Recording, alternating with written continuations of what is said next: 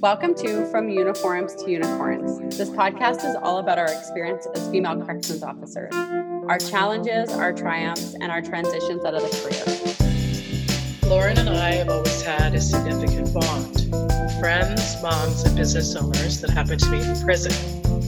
Life attempted to separate us, but we always found a way back to each other through huge life milestones, tragedy, and random text messages saying, I thought of you today. We know there is huge curiosity surrounding these topics, and we aren't the only ones that struggle. There are also incredible stories just waiting to be shared, and we want this to be a safe place for us and you to talk about the often unspoken world of corrections. Grab a coffee, head out on a walk, or just take a break. Let me warn you, we have no idea what we're doing. From uniforms to unicorns. unicorns. Hi, Sharon. Hi, Lauren. Happy Valentine's Day. Happy Valentine's Day. You know you love what you do when? yeah. Right? When you work on Valentine's Day. Yay. Yay, we have Colleen Layton here today. So Hi guys. How's Thank it you for going? being here. So exciting. Sharon and I will Thank- just talk over each other. Yeah, that's okay. Okay. Thanks for having me, you guys, especially on Valentine's Day. Yay. Thank you for taking time out of your day to do this. So we Of course, for you guys. So, Colleen, I'll start. What uh, Okay. led you to corrections? Tell us, Well- wait, what you did Okay. before, because that's the interesting part. So, my story is probably a little bit different than most people getting into corrections. Um, I came in a little bit older. I was in my 30s. I had had a previous career beforehand. I was actually a massage therapist for 12 years. Nice. Um, so not your typical pre-corrections career. Um, I I loved what I did, um, but I had always had, regardless of how much I loved my job as a massage therapist, I'd always had lots of people around me that were working in corrections, like a spouse, friends uh, that were working in corrections and in policing.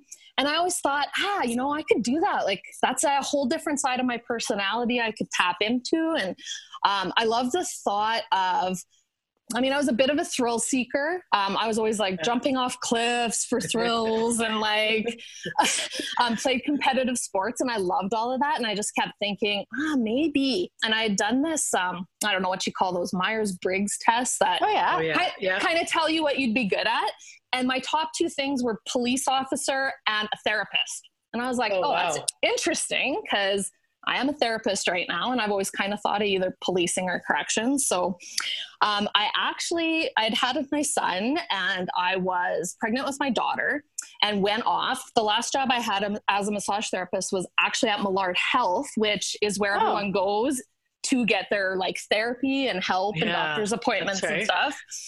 Um, and I saw this posting come out for PW, a primary worker at the women's prison. And I was like, well, if I'm ever going to work in corrections, I would want to work with the women. That was kind of what was stuck in my head. And so I applied. I think my daughter was nine months old, and I got a call and went for the interview process. And I was like, oh, this takes years to get through the whole process. Well, it happened fast. Within, I think, a month, they were like, Kate, are you ready to go for training? And I was like, I'm not even done my maternity leave yet. I'm like, what? Okay, you are getting paid, so you can sit on yeah and go to training at the same time. Actually, I wasn't getting paid at the Right? time. So, no. And I was just like, oh my, God, okay, I guess I might do this. And um, I was like, well, if I'm ever going to do it, now's the time to do it. So they actually had, because my daughter was still, well, she was actually only 10 months old when I went to training. And they actually had one in Edmonton. They actually Oh, they had, had did? Yeah, they had two. The one I was supposed to go to, my daughter actually ended up um, in the hospital with pneumonia and RSV when I was supposed to be starting training. And corrections was really understanding and just said, yeah, take care of your daughter, and then we'll put you in the next one, which is in a month. So I started, but I went to CTP and no one else was going to a women's prison. I was the only one in my CTP that was actually going to a women's prison. So during Okay. training a lot, I would hear, oh, but this doesn't apply to you, Colleen. It's totally different. I remember Oh. that too. Oh, you, Me you can too. leave. You can leave this afternoon. None of this applies to you. We're like, Yeah. okay. yeah, don't listen to this. This is totally different for you when you go to the women's prison. And I don't know how many times I heard that in the training. Mhm. And it was always, oh yeah, but not not you, Colleen. Oh yeah, but not you, Colleen. I'm like, okay, fine, you guys. Like, teach me what it's like then, because what you guys are telling me, there's a lot of things that are totally different when you go to a women's prison. And I learned pretty fast once I got there how different it was what they were talking about. So, so, I actually started at EIFW um, in June of 2009. June of 2000. Oh, okay. Okay. Wow. Okay. What was that like? Well, that was a really interesting first day. I remember walking in and whoever, well, I remember who it was at the front desk, she's no longer there, um, was just ripping my head off. And I was like, what in the actual hell did I sign up for? I was like, I can't believe this is what I'm walking into. And I was wow. like, okay, that's okay, Colleen. I'm like, put a smile on your face like you always do and just go be yourself. And so actually I ended up having um, the OJT trainer came and got me, who ends up becoming a friend of mine. Um, and you know, it was really interesting because there was so much to learn so quickly. And I knew there would be, but I don't think I realized just how much all at once, and depending on what post you were going to be at. And I remember one of the senior officers um, giving me some advice, and she said, You know, you smile too much and I just kind of laughed and I was like, okay. and years actually years later I asked her about it and she looked at me and she goes, You still smile too much. yeah, awesome. there's no fun to be had here. Stop yeah, stop smiling. That's and, hilarious. You know, like that's one thing I took with me through my whole experiences was I didn't want to stop laughing or stop smiling when I could because that's how for me um, I always try to make myself feel comfortable, make other people feel comfortable, and try to make the best out of situations that I can. And so I tried not to lose that through the years as much as mm-hmm. possible. Anyway. Yeah. it can good. be tough, right? Like it can be tough. It really can like be. yeah. To, yeah. You have to pay attention to it and be like, okay, today I'm going to smile. I'm going to smile. Yeah. Doesn't matter what it is. Yeah. I, yeah. I do remember having those pep talks with myself in the car. Totally. Totally. Yeah. Yeah. And that's and, like, I always remember you being like a really hard worker too.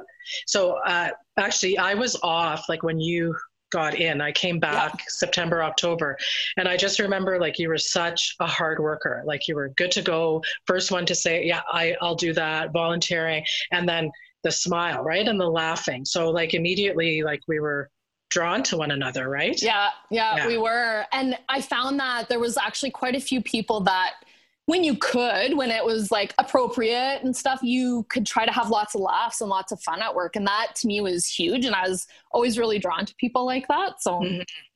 yeah, it help, helps you cope with that type of environment too, right? Mm-hmm. Yeah, for yeah. sure. And I, I was saying to Sharon before you came in, I was like, I remember when Colleen came in, I was nice not to have a rookie. And Sharon's like, she was a rookie. I'm like, I know, but I didn't think she was. Yeah, I'm like, she was, was a rookie. old. maybe. Yeah, maybe. But it's like you knew what you were doing though too, right? And I think that just comes from life, like your life experience. Like you came in, um, you know, wanting to learn, and that was good. Yeah. yeah. You had two kids. I came in 22, just like I know it. Young. Don't worry about me. Don't worry about me. I got this. Well, and that's funny because as a mom, you use lots of those skills you use with your kids on the totally. offenders all the time. And all so time like that was one thing that definitely helped me starting out was taking some of those things I did with my kids and applying them to the offenders. You just have to. Mm-hmm. And vice versa. Like I know stuff yeah. that I took from being a corrections officer that now right. I apply to my kids or I That's say, true. I say to my sister sometimes, I'm like, they need structure and consistency. And, and she's like, yep. okay, that's the perfect. Okay. I'm like, it's the same, yeah. the same thing. It's the totally. same concept, right? it's the same well, it's, concept. And that's funny because you speaking about that, like there's some things now in my life where I'm like, I have no problem talking to that person about that. Whereas before, it's not that I couldn't speak up for myself, but I wasn't as maybe confident in doing that. Mm-hmm. Um, but after corrections, you're like, oh, yeah, I can call them and tell them yeah. that I don't like their service and talk to them about it. Of course I can. Like it's, you gain that confidence from it for sure. Because you're calling like a normal law abiding citizen. Yes. That you're like, the reaction's going to be very different. I know. I do the same yeah. thing. And uh, I know if I have, like, if I, same, if I have a problem with a business because I am a business owner too, I want that phone call. I talk myself into saying, I would want that phone call. I would want That's that right. call me. So I never feel, yeah And it's Exactly. a, it is a confidence thing too, because when you're having those conversations with murderers or um, whatever it is, gang members, you, Yeah. you're like, oh, okay, Exactly. nothing to to something else, right? You compare it, Totally. sure. Yeah.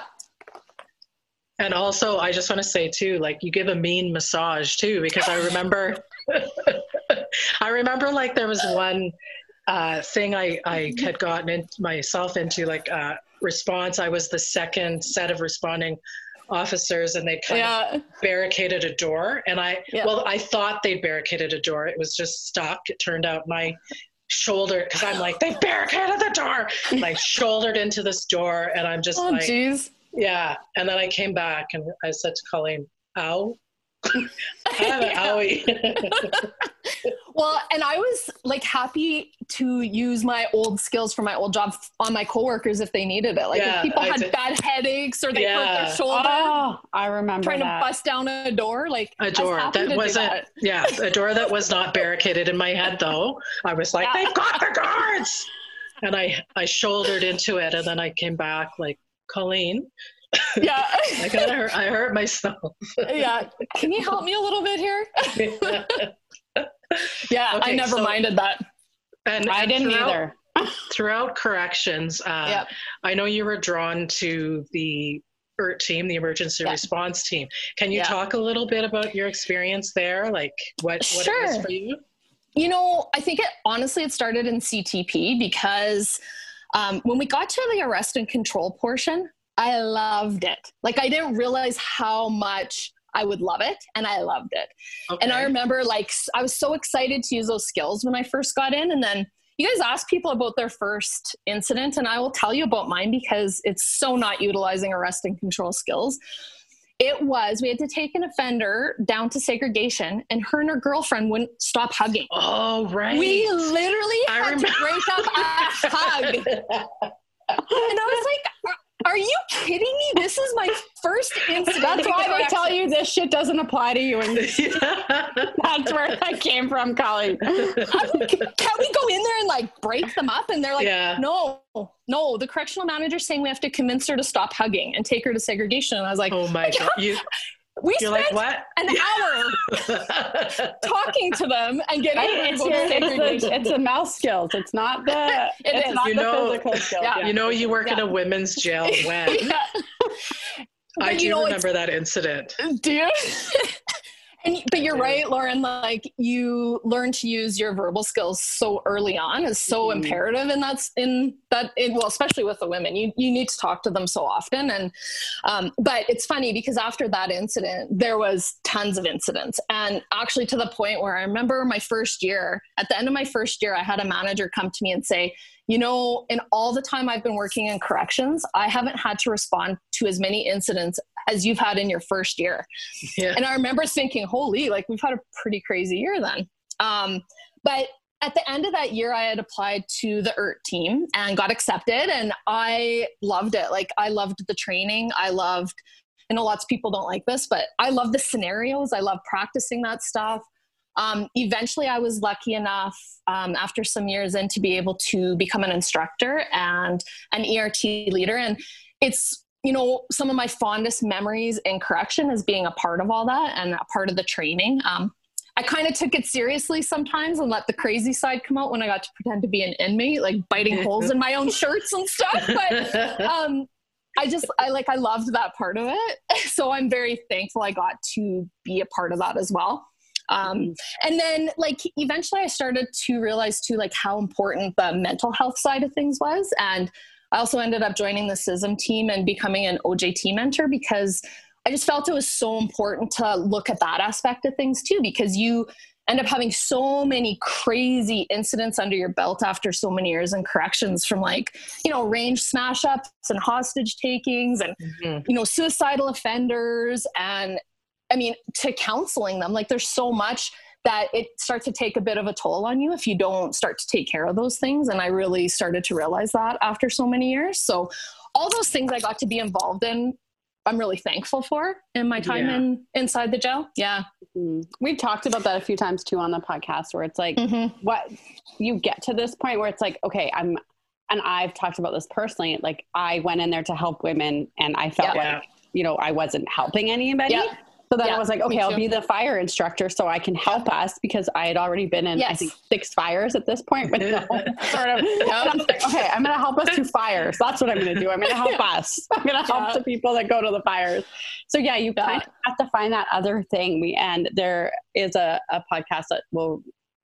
You haven't heard it because it hasn't been released, but you'll Yeah. hear the person talk about yeah finding that whether it's in corrections or outside of corrections that Yeah. like purposeful thing that Yeah. takes away from all that other stuff that is um, eating you away or keeping you up at night or whatever it is for you. Yeah.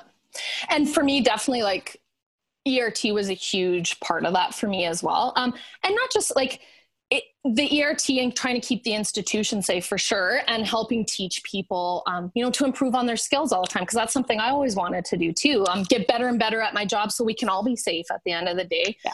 Um, was super important to me. Um, plus I loved it. Like I loved the girls that were on the team. I, that's something actually fondest memories for me is with all of you guys. Like Yeah. meeting some of my best friends. Yeah, that's that, true.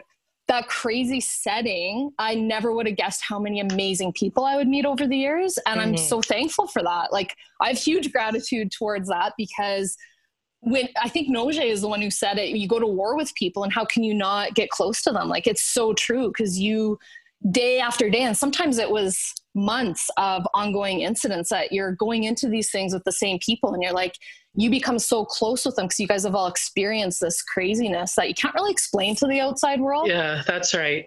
Mm. Absolutely.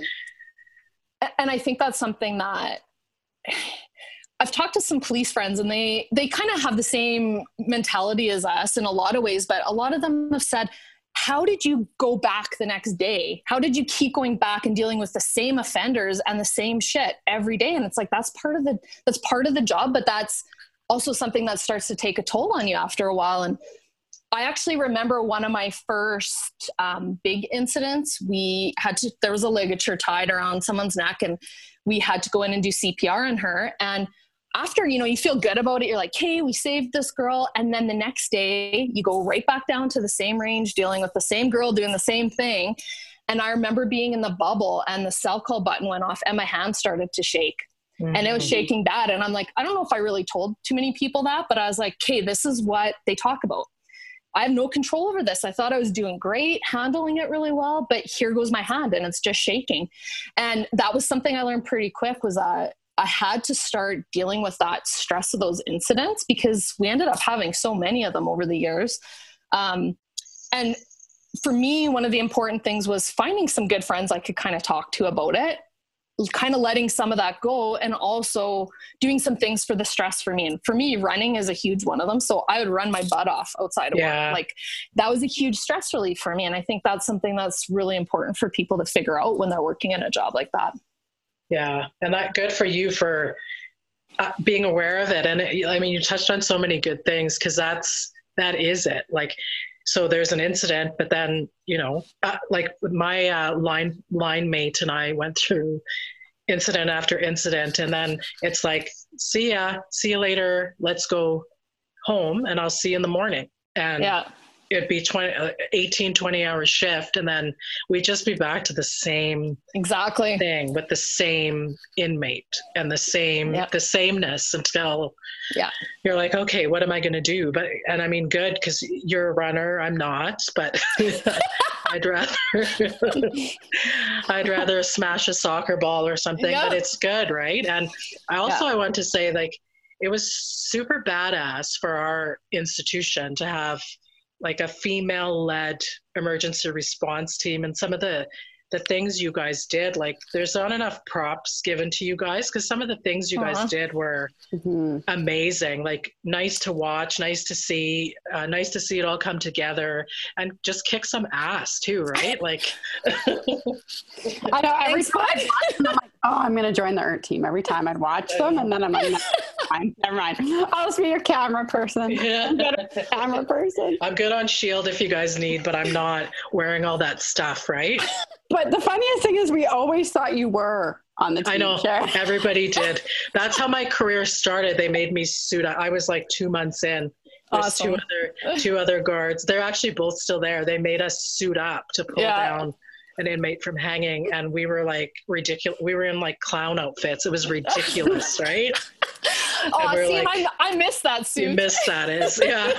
that was the suit, and I'm like, I can't. I'm not supposed to be doing this. And they're like, Well, you're hurt. I'm like, I'm actually not. I remember us standing Good for you. behind you know the door you know that door that leads to the offices on the security net like the locked one Yeah. where the microwave was i remember sharon coming out of the bathroom and me saying kate let's go you're gonna suit up and she's like i'm not hurt i'm like oh, Yeah, you are. yeah who is no you are now i don't think there's anybody else here and last Yeah. time we went and you suited up so okay you're it right like yeah, I'm it.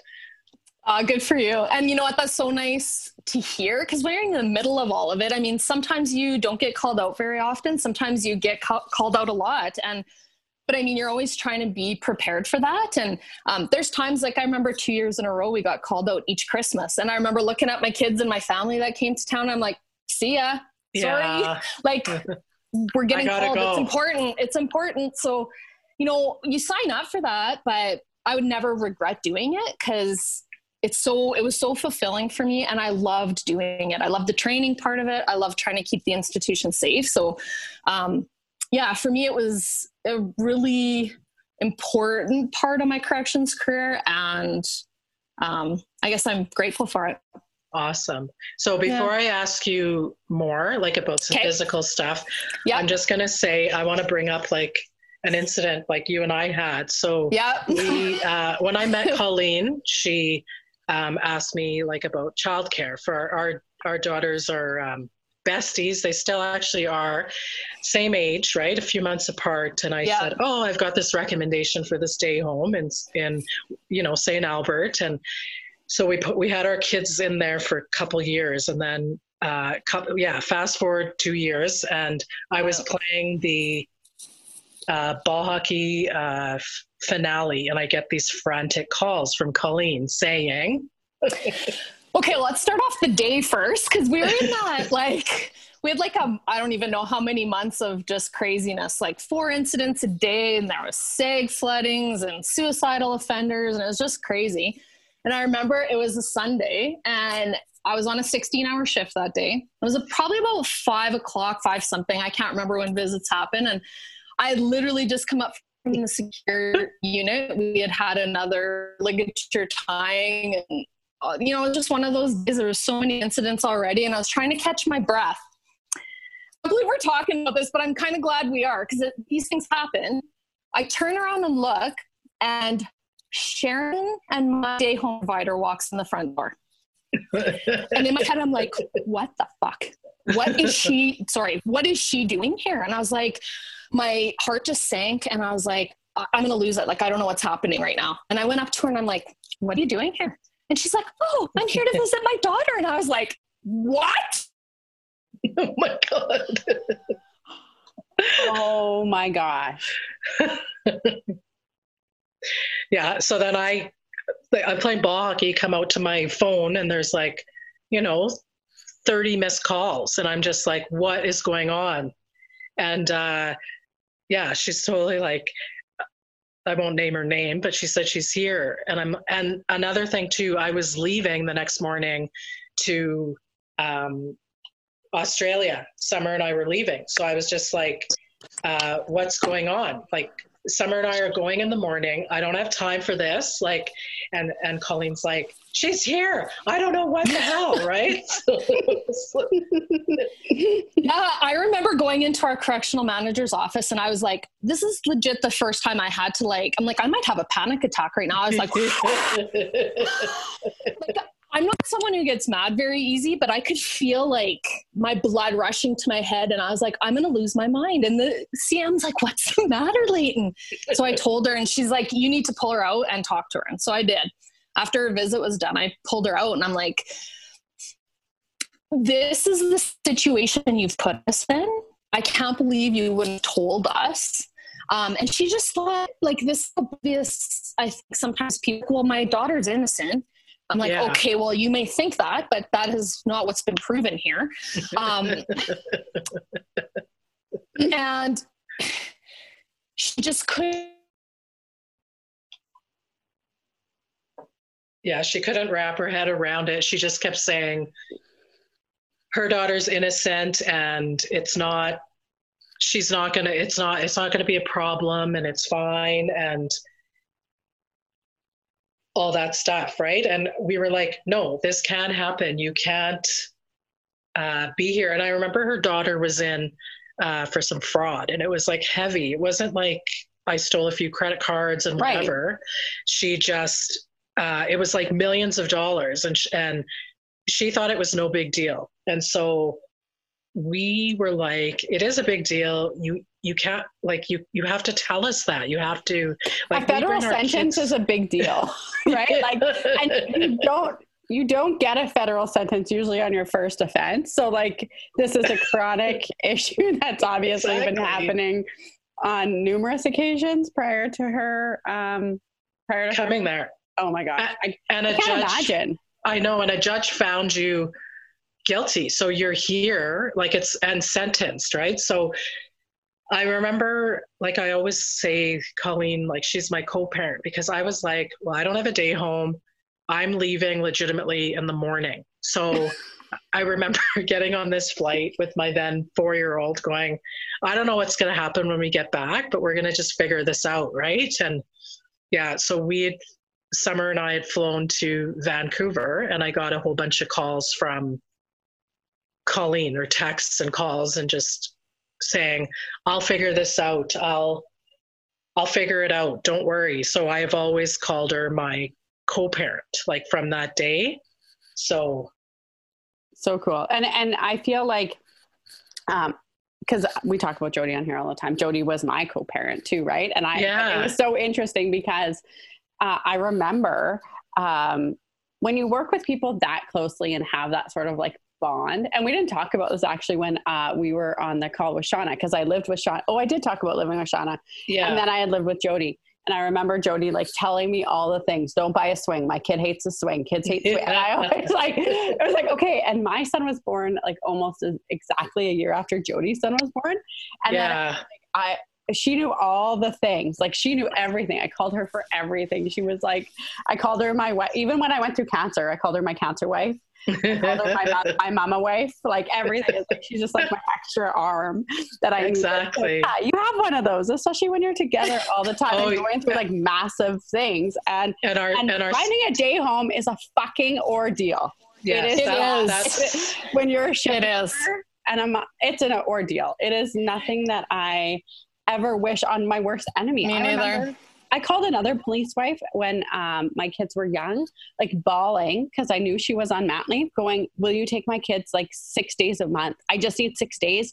And my yeah. kids hate where they are now. And she was like, uh, I guess like she barely knew me. I lo- like we're very close now, but I was just like, you understand what I'm going. You get it, yeah. Especially yeah. when they're that little, right? Yes. Yeah, and that's it's so hard to balance like work life and family life with kids anyways and the lack of sleep and all those things um, that happen anyways but then when you have stuff like this happen and all of a sudden you don't have a day home it's it's hard to deal with sometimes absolutely so i remember like i was saying i boarded that plane going yeah. Well, I don't, and we were gone for five or six weeks, and I was just like, yeah. I don't know what's going to happen when we get back, yeah. but I've got to find a day home. And yeah. so I come back uh, you'd called me and we you had this list.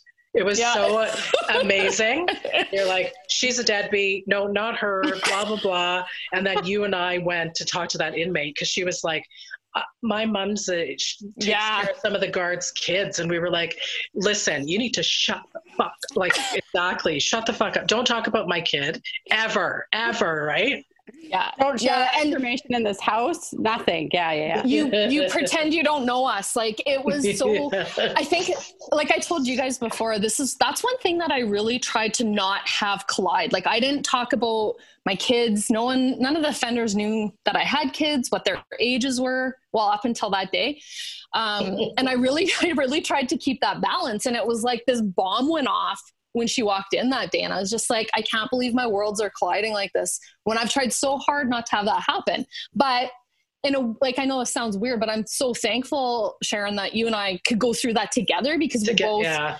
understood and could be there for each other and help Abs- with childcare. And, and, that's what we did, right? We yeah. we had some opposite shifts, so it's like I'd have the kids, and then other days she'd have the like. It was just so nice to have that, right? And yeah. It's tough enough. Like at that point, I was, you know, navigating s- single parenthood, so yeah. it was tough. And I'm like so happy that you were there, right? And yeah, me too. Our, yeah, our kids now are besties, right? Because of yeah. some of the stuff we went through. Exactly. Yeah, exactly. Yeah, for sure. So you started 2009 and then yeah. you Okay, and I know you're not working there now. Can you tell us? Well, you are. You're still in corrections. I'm still in corrections. So yeah. I am actually at the Alberta Northwest Territory District Office downtown in Edmonton. Um, I'm very thankful to still be with corrections. I know it's it's been a bit of a journey, and I can tell you what happened in 2015. I was kind of at the height of taking lots of training. I'd become a full ERT instructor. Um, I was actually going back for recertification in the fall of 2015. And we kind of had like a crazy week. And looking back, I wish I would have known it was my last week as a frontline officer, but of course you don't in the middle of all this stuff. It had a call out, and actually, we had had a suicidal kind of homicidal offender that we were dealing with. And I ended up with whiplash during that. And I'm like, oh, whatever, you kind of shake it off. I know what to do with this. And then I went off to instructor recert. And at instructor recert, I ended up injuring my wrist um, essentially blowing it out. I destroyed so much stuff in it. Destroyed cartilage, ligaments, tendons. They had to go in and shorten my bone and put like um, a plate and screws in it and eventually take it out. So, long story short, it was kind of like a three year journey of surgeries and rehab stints at Millard, um, braces, and all of the strengthening programs. And no one ever told me, like, you're done. Like, one thing that I learned through it all one was it kind of humbled me because I'd always been sort of one of those people that was like, me do it. Those were like my, literally my first words as a kid is me do it. And I, I, like, it's true. and so I've literally had to like ask for help, like after both my surgeries and not being able to use my one wrist for like essentially like a year and a half, I was kind of like, um, can someone help me put my pants on? and that's what a tough thing. You know that a first yes. responder barely asks for help. We know that. Yeah. Yeah. I never did. I'd have 10 bags of groceries on my arms before I would ask somebody for help. Like, yeah. so this is, this has been part of my journey through it is okay, it's okay to ask for help. Mm-hmm. Even if it's physical, mental, anything like it's okay to ask for help. And one of the big things for me, having been a therapist before and actually working at Millard, I worked with um, like a pain program and return to work programs as well.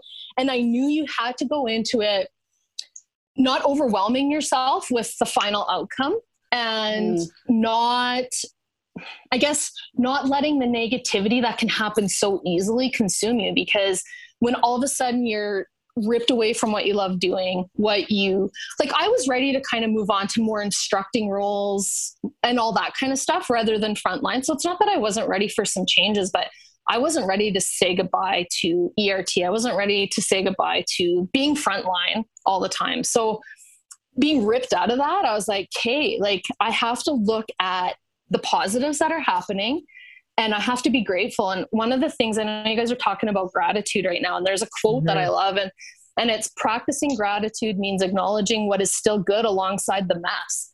And yeah. I love that quote because during my injury, actually during my time in corrections too, inside the jail, I really tried to do that because there'd be times where inside when you're working and you don't feel supported and there's tons of you know incidents going on and you just and things are happening at home and you have kids to deal with and you're not getting any sleep and i sucked at midnight shift so i was one of those people that i sucked at not getting sleep and there's all this stuff going on and you have to look at what you're grateful for in the midst of all that or you can get consumed with negativity.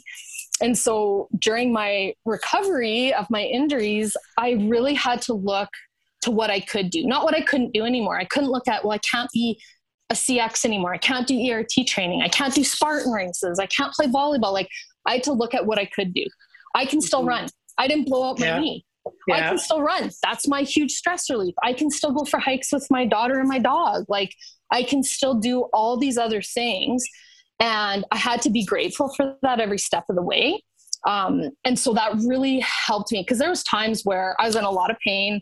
Um, it was hard to think of what I was going to be able to do. And so looking at the positive sides of things and smiling because that's what I like to do when I'm going through stuff. Um, doing those things really helped me, but I also had to like kind of grieve the loss once it happened. Like when I was finally told, you can never go back inside the jail. You you have to retire from ERT, being a correctional officer. Like you have to look at other things.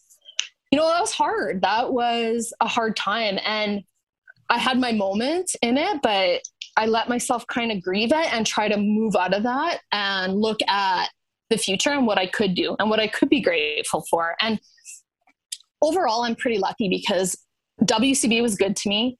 Our work was so good to me. Like the managers, I can't say enough for their support, my trainers, like everyone was so supportive and really tried to keep tabs on me and try to encourage me as much as possible because my goal was to get back that was my goal yeah. i worked i worked so hard trying to get back to what i was doing mm-hmm. um, so when it when it didn't happen i had so much support around me that way. Like i i'm going to say this because i think it's true. Like corrections in general isn't always the best at helping people find new positions when they're permanently i want to say have permanent restrictions because it doesn't matter if it's a mental health injury, if it's a physical injury, they're not always the best at taking taking a person's skill set, all their experience, all their training they've been through, and find them a job where they can really utilize that.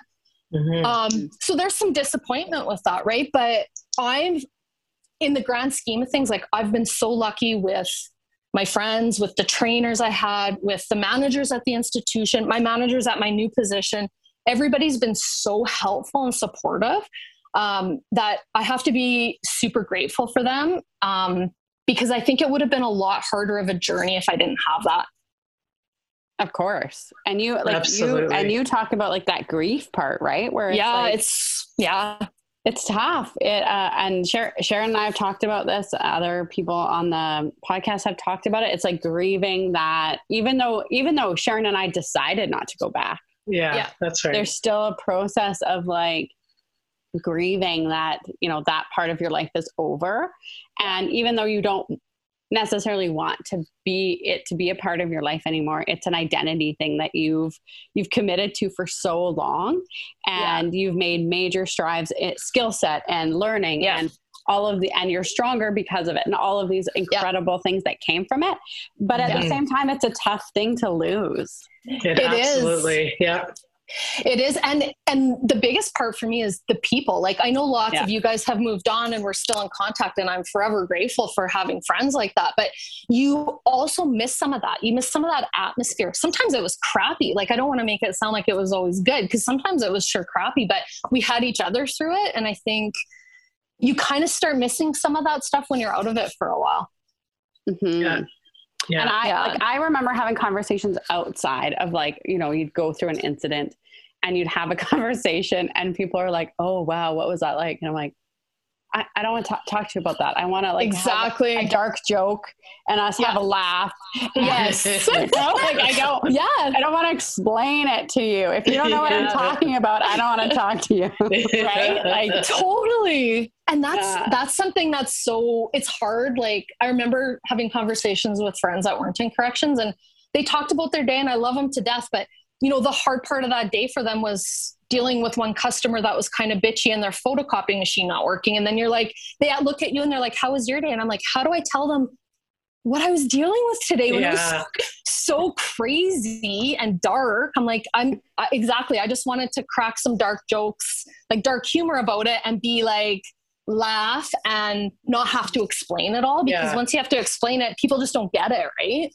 No, and when you don't. laugh to those people, they look at yes. you like there's something like, like you should be admitted to a mental institution. Yeah. I There's know this quote exactly. like the therapist says, "Tell me what you're really thinking." And you're like, "No, because I don't want to be incarcerated."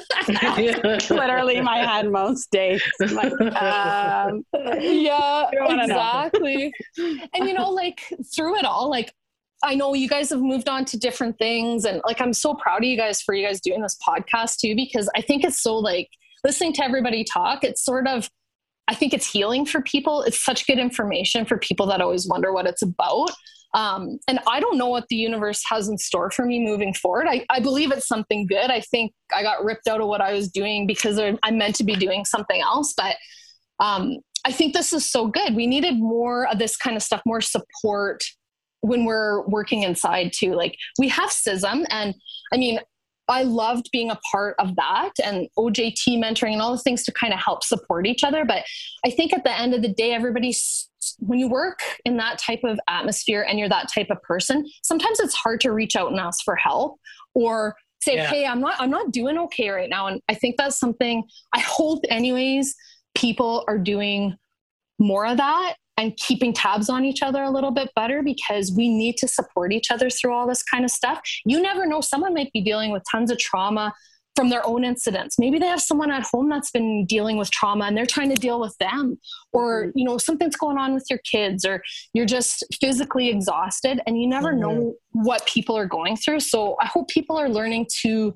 kind of be a bit kinder to each other in those work environments too because I think the more we can support each other in there, the better people are going to be overall. yeah, absolutely. Uh, and you and you mentioned like you had a physical injury, but I Yeah. mean, there is so much Oh, more than that. there's it is like the the mental aspect of it you guys was tough. Like it really was. Like the first part of my injury i was essentially ripped away from a whole bunch of stuff that had been happening at the institution that i wanted to be there to support my fellow team members my fellow officers.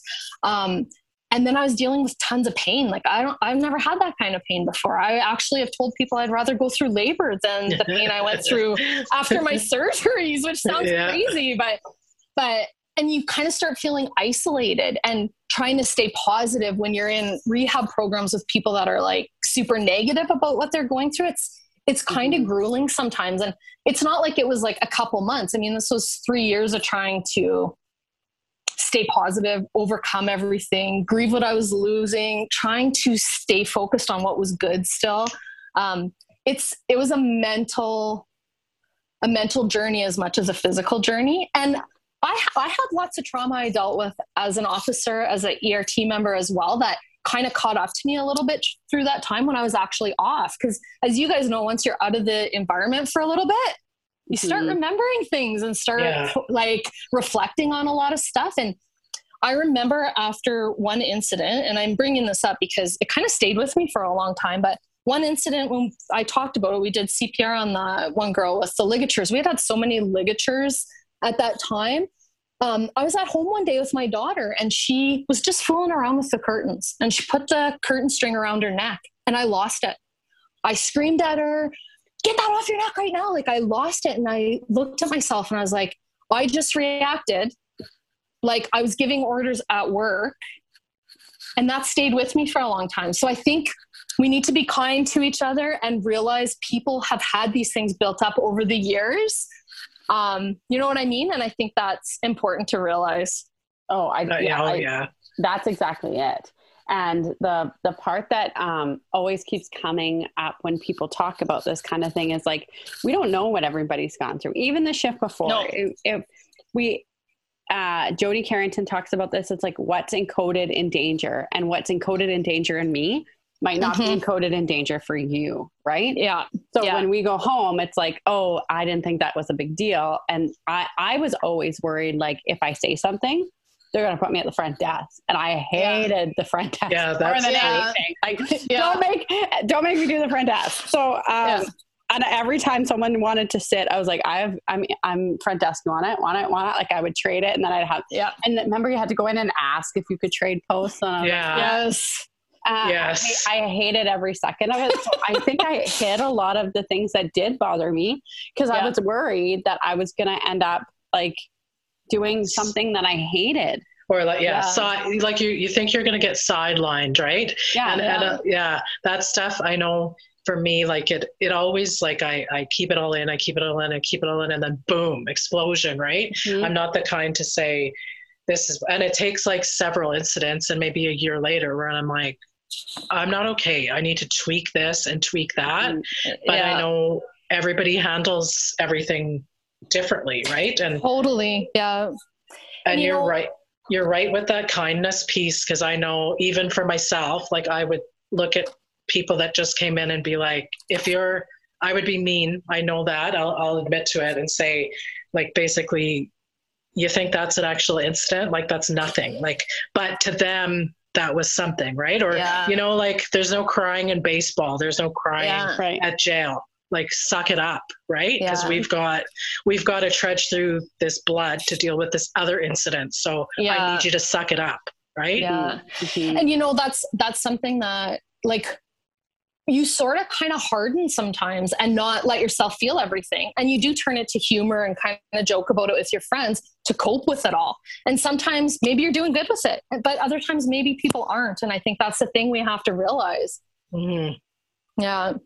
And when you leave, um, I feel like it, and I I don't know how everybody feels about it, but I felt like it was almost like for every month I was in, um, or for every year I was in, it took a month for it to like so like about eight months after I finally mm-hmm. left is when the things started to show up. When I started yeah. to realize like wow, I'm a nutcase in this area. Why, right? Like, just, you know, even with my kids or my husband. And I'm like, and when I started doing the like personal development work, I was like, oh shit, okay, that is, and we all have trauma. I'm not like, there's, yeah. it's not like corrections officers have significantly more than other people. Like, I know people who have um, significant childhood trauma or whatever it is. But yeah. it's like yeah. once you remove yourself from that situation, it's like hindsight's 2020 you start to be like oh shit that did bother me i was encouraged to speak about something in corrections at a speaking and like a speaking thing that I was doing. And my friend was like, talk about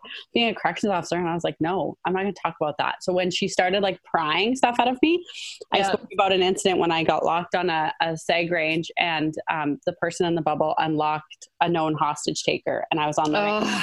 Oh, and I, the things that came up for me, I didn't realize that's how I felt. And even like yeah.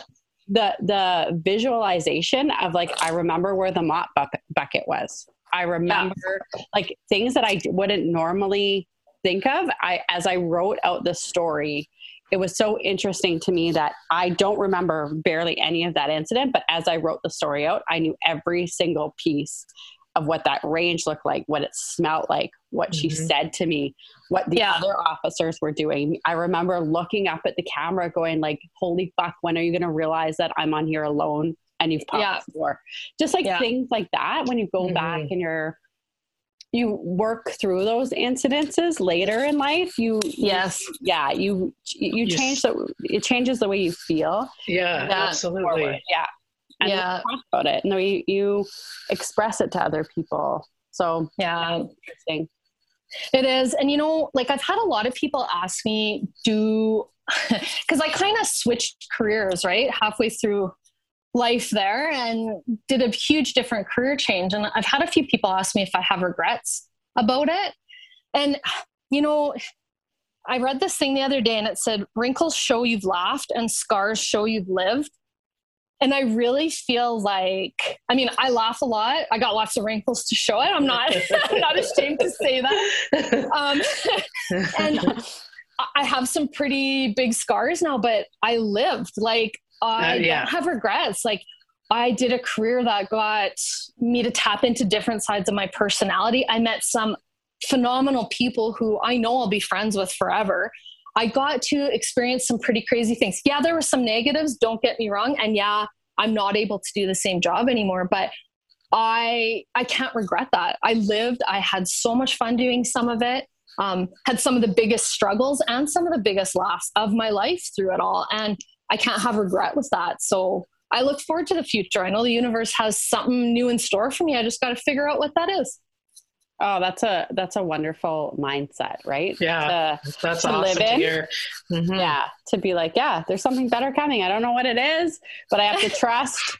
I have to trust it, right? And but the, those are to. the people that get better things, right? Because they. Well, I sure hope so.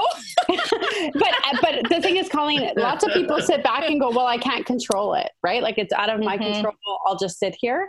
But the way we get through grief and the way we get through things is action. It's not sitting yeah. like time doesn't heal all.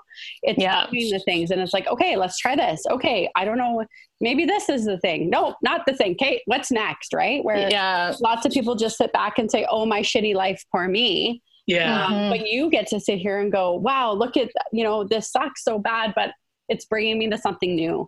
And um, when you look at it in a different light and you use that filter, it's like, oh, cool, let's go. What's next? Right. And it's probably something way better. You just yeah.